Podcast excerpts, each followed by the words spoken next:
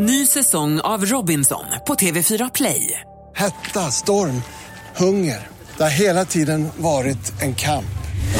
Nu är det blod och tårar. Fan händer just nu. Det. Detta är inte okej. Robinson 2024, nu fucking kör vi! Streama söndag på TV4 Play. Du lyssnar på en podcast från Expressen. Ansvarig utgivare är Thomas Mattsson.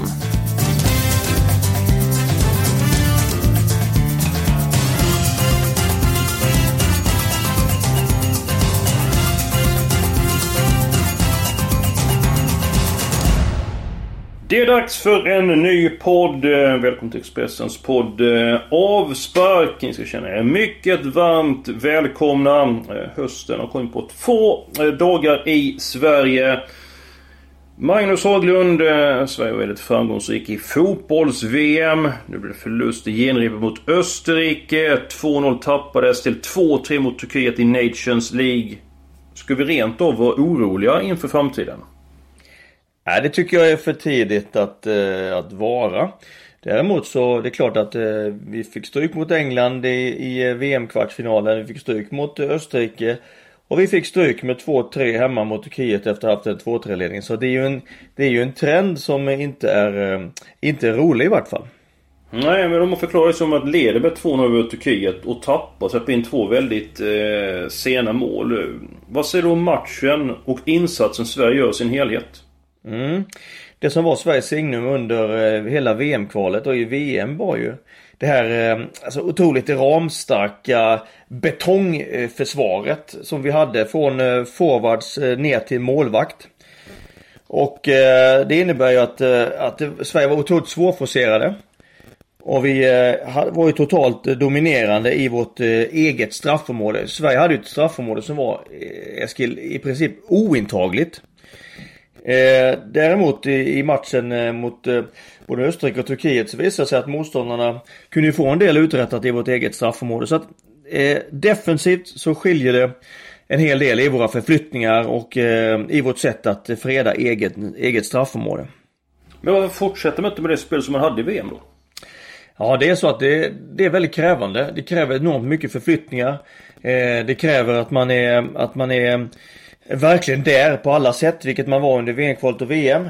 Lite mer slitna, lite mer sega spelare nu. Eh, vi får väl inte glömma heller att Andreas Granqvist inte har varit med som var den stora försvarsgeneralen. Och den som är som eh, och kanske var den allra bästa spelaren i svenska backlinjen då. Så att eh, det har också stor betydelse. Eh, det offensiva spelet eh, var heller inte på plats i matchen mot Turkiet mer än korta stunder tycker jag. Eh, så att, eh, mm, lite mer oprecisa i passningsspelet. Få kontringar som blev vassa. Så att eh, egentligen ganska få bra längre anfall. Så att lite sämre defensivt, lite sämre offensivt. Och så får vi inte glömma att Emil Forsberg saknas också. Ja, eh, kan du få en fråga här eh, emellan så stick in och så pratar vi om Nations League senare. Från Ola Svensson i Degerfors. Hur mycket saknades Ola Toivonen och e- eh, Emil Forsberg mot Turkiet? Den duon, vad betyder det att de inte var med?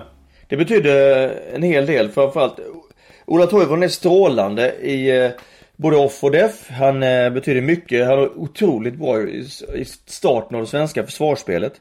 Eh, ger väldigt fina signaler till övriga laget, gör rätt saker i defensiven. Eh, I offensiven så är han väldigt skicklig på att hålla i bollen och, och länka spel ihop med Marcus Berg. Eh, och det är klart det tar lite tid innan, innan Isak Kiese hittar det sam, samspelet med Marcus Berg som Ola Toivonen hade.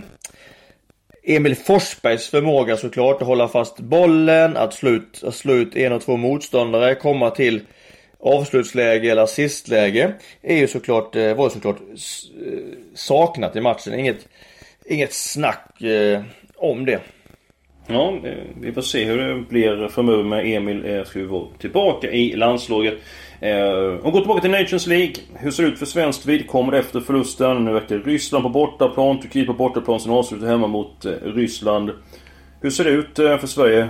Lever fortfarande hoppet att vi ska kunna vinna den här gruppen? Ja, då krävs det ju att vi... Eh, givetvis får vi inte förlora fler matcher. Vi behöver vinna alla tre eller två segrar och en, en oavgjord. Eh, jag tycker dock att tiden talar ändå hyfsat för Sverige därför att eh, eh, nu gick ju Sverige långt i VM. Eh, vissa spelare fick ta lite ledigt efter VM och fick lite kortare försäsong i sina klubbar, vilket Jan Andersson också påpekade. Som en av anledningarna till att vi såg lite sega ut i svenska landslaget. Eh, så att tiden talar ändå, ändå för oss. Eh, där, tycker jag. Ja. Så här efterhand skulle varit bättre om den här Nations League startade om en månad liksom när lagen och klubbarna och spelarna var igång eh, istället. Eh, är det det du vill ha sagt? Ja det vill jag. Det tycker nog Kroatien också idag. Eh, Kroatien gick ju synnerligen långt till VM. Mm. Eh, och eh, var ju inte i stöten igår när man eh, mötte Spanien och fick stryk med hela 6-0. Ja, oj, oj, vilken stjärnsmäll. Vi ska snart prata om andra lagen som har förlorat väldigt stort. Jag sticker bara emellan med mina säkra den här veckan.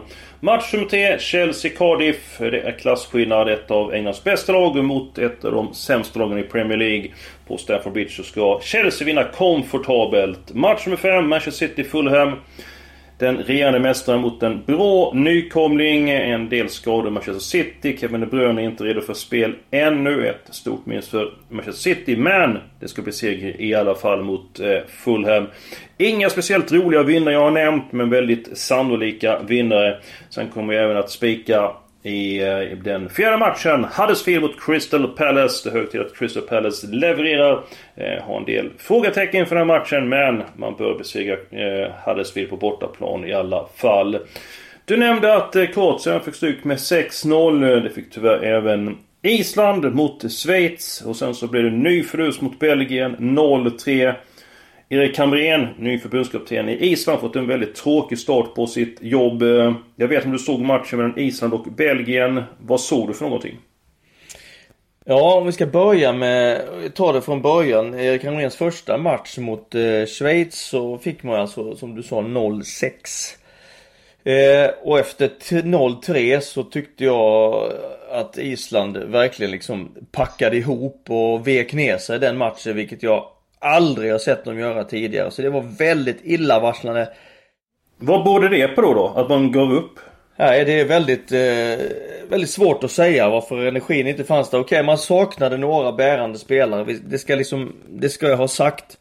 Eh, men likväl så är, bygger ju liksom hela den eh, isländska traditionen med lagidrott och så vidare bygger ju på ett extremt hårt kollektivt arbete och vara försvarsstarkt och och, och, och liksom svårspelat. Och det, det, det, var ingenting av det man levde upp till den matchen mot, mot Schweiz. Så det blev ju en riktigt jobbig och, och ja, en katastrofal start givetvis då. Eh, för Hamrén i sitt, eh, i sitt, i sitt nya jobb. Bättre mm. däremot mot Belgien Eskil. Ja, för tar man då med Schweiz så saknar Schweiz ett par spelare. Det blev ju 0-6. Sen så Belgien, som är ett betydligt bättre lag än Schweiz. Det blev det 0-3 och eh, dina synpunkter från den matchen? Ja, det var jag tycker att eh, faktiskt att Island började matchen ganska bra. Eh, och det såg ut att man verkligen ville revanschera sig inför sin, eh, sin fina publik i Reykjavik. Och man kom ut och krigade om varje boll och hade också en del eh, en del eh, vettiga anfall. Så att det, det tyckte såg ganska bra ut. Sen trots allt då så tog Belgien över efterhand i första halvlek och det blev 0-2 i paus.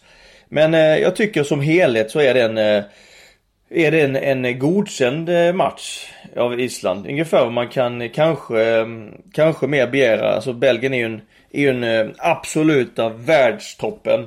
Och så att det var ett fall framåt. Det måste liksom Hamrén och, och laget ta med sig. Att det var ett steg i rätt riktning. Och att det är därifrån man får bygga och bara glömma den här matchen mot Schweiz. För det var ju, det var ju i sig då en katastrof. Ja, du sa att eh, de vek ner sig mot Alplandet då i samband med 0-3 målet. Eh, hur tyckte du att de stod upp igår när man eh, låg under mot Belgien? Man vek sig aldrig. Jobbade på varje boll och gjorde allt man kunde i alla, alla situationer matchen igenom. Så att eh, det var en helt annan eh, hållning, resning, karaktär i eh, det isländska laget igår. Det är det man får ta med sig och bygga vidare från och, och inse att det är endast det som är acceptabelt. Mm, eh, intressant där eh, Magnus. En ny fråga riktad till mig. När lossnade för West Ham? Så att West Ham har haft en hel del skador inledningsvis. Var på väg mot första poängen senast. Då gjorde nykomlingen Wolverhampton mål på stopptid.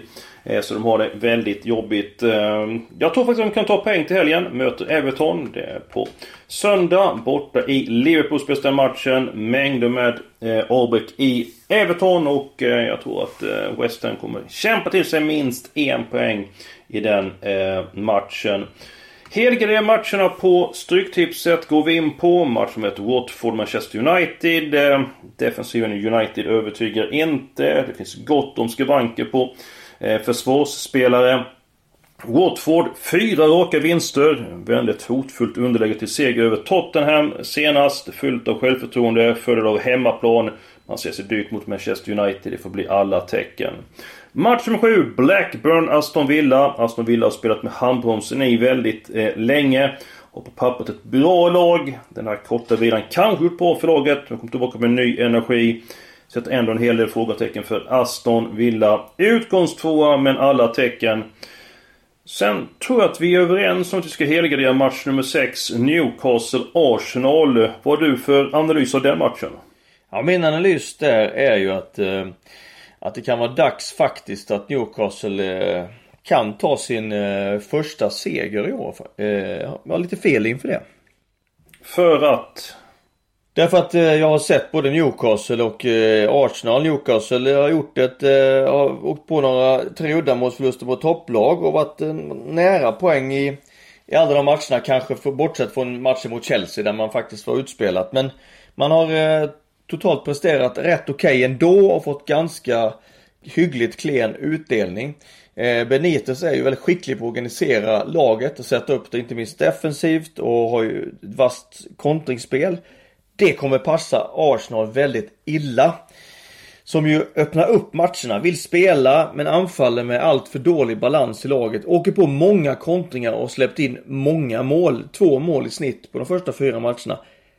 Det kommer inte hålla. På det blir inte Arsenal ett, eh, ett lag som eh, kan hota de topp 5-lagen. Så att eh, jag har feeling för att Newcastle kan, kan få med sig en hel del från den här matchen.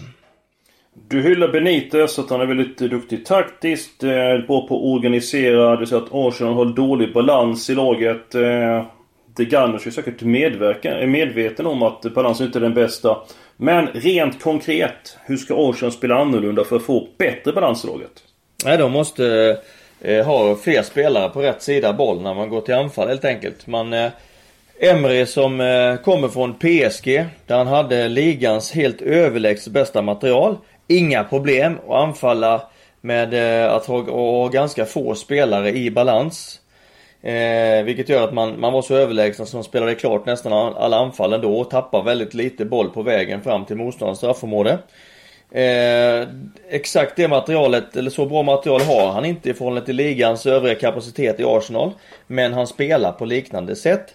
Vilket eh, tror jag blir ett lite tufft eh, uppvaknande här för honom efterhand och han måste ändra det. Måste bättra balansen i laget och släppa in färre mål om Arsenal ska komma någonstans. Men är det inte ganska enkel eh, åtgärd? Eh, spelarna är så pass bra skolade. Är det inte så att de vet var de ska vara på planen?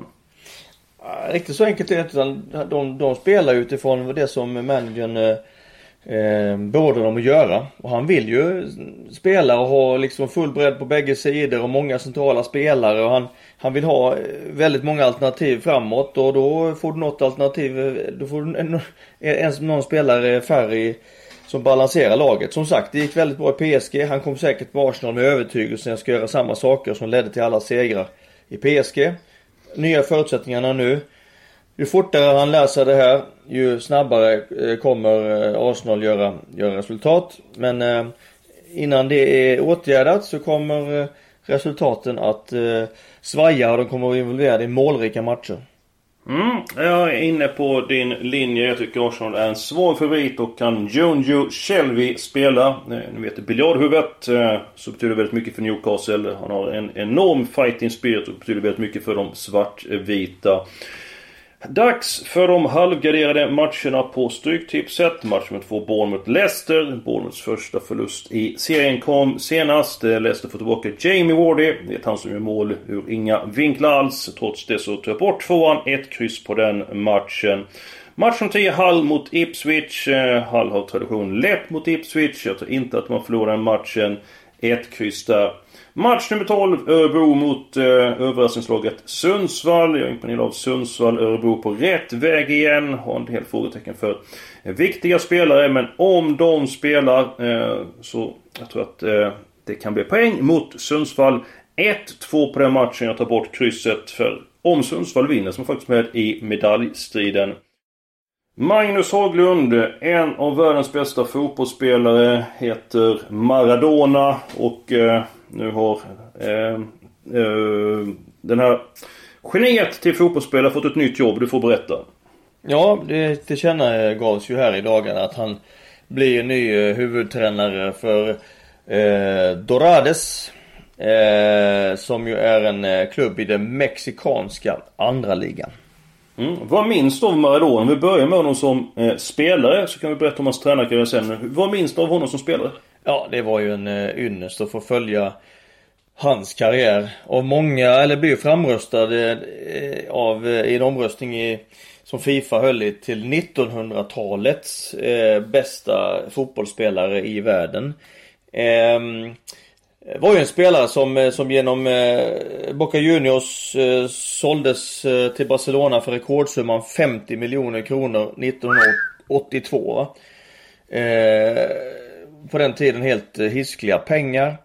Eh, och sen vidare till Napoli. Där han ju var i sju säsonger, vann två ligatitlar, vann kuppen, vann Uefa-cupen.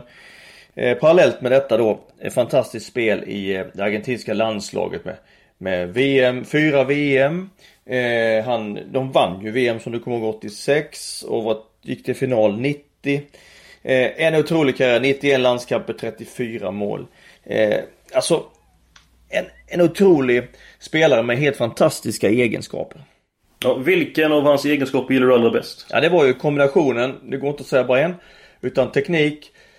Jag skulle säga tre. Teknik, speluppfattning och fysik. Han hade ju en fysik där han var så... Han var ju så otroligt låg tyngdpunkt. Extremt starka ben. Vilket gjorde att han kunde ju löpa i hög fart med bollen utan att liksom... Utan att vara, riskera att tappa balansen om man fick en tryckare av motståndarna. Eh, såg ju saker på en fotbollsplan med passningar avslutslägen som ingen annan och sen en teknik med sin vänsterfot att, att eh, leverera de här passningarna och avsluten som var ja, helt eh, på en, på, ett, på en, liksom en ny nivå när han kom fram.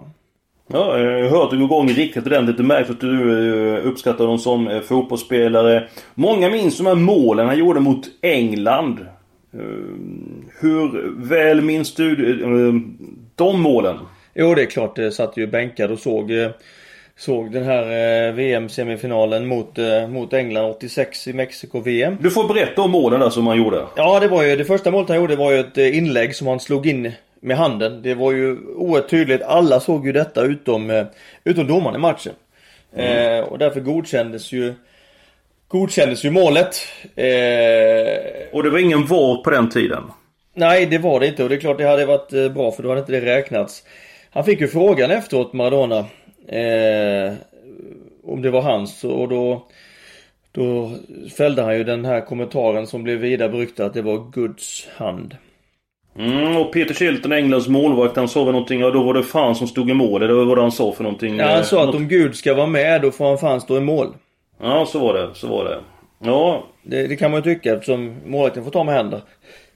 Eh, det, det, är helt korrekt där. Men sen gjorde han ett fantastiskt mål också. Det ska man inte glömma.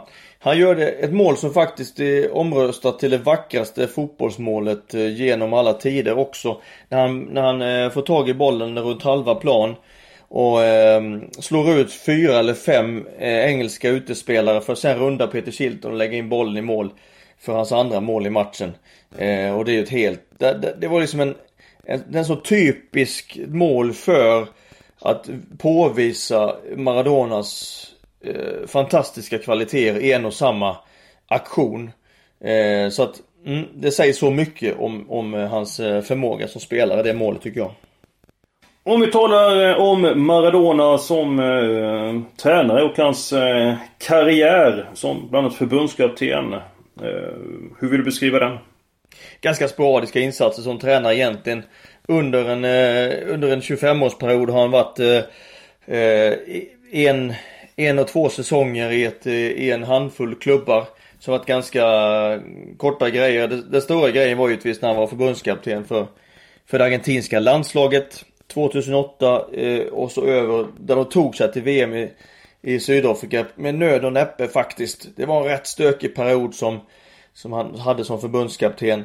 Eh, och sen i VM, eh, VM eh, 20, 2010 eh, då i Sydafrika så blev man utslagen och utspelade och förnedrade med 4-0 mot Tyskland i kvartsfinalen och sen så fick han Fick han sluta efter det. Och sen har han haft ett par, eh, par tränarjobb i eh, Förenade Arabemiraten innan han nu Innan han nu liksom ska börja om igen. Mm. Vad talar för att han kommer lyckas den här gången? Nej, inte så mycket egentligen. Utan eh, är ju en, eh, var en fantastisk spelare men han har ju inte visat några som helst eh, eh, talang eller begåvningar som, eh, som tränare utan han har levt helt och hållet på sitt, på sitt namn och fått några uppdrag utifrån det om vi ska vara, om vi ska vara ärliga. Mycket stökigt, eh, hektiskt och kaotiskt liv vid sidan om eh, fotbollen. Började redan under, under spelarkarriären och har vi egentligen fortsatt. Kanske lite bättre ordning på livet sista, sista året här men en person som har haft det eh, mycket tufft vid sidan om banan. Visst är det eh, så och det är även så att vi är tillbaka nästa vecka med den här podden. Glöm inte att skicka in eh, frågor till oss. Vi tar ett par frågor varenda gång och ni som inte fått era frågor besvarade, ge inte upp. Vi kommer tillbaka, vi kommer ta hand om dem. Och så önskar vi alla ett stort lycka till med helgens Stryktips.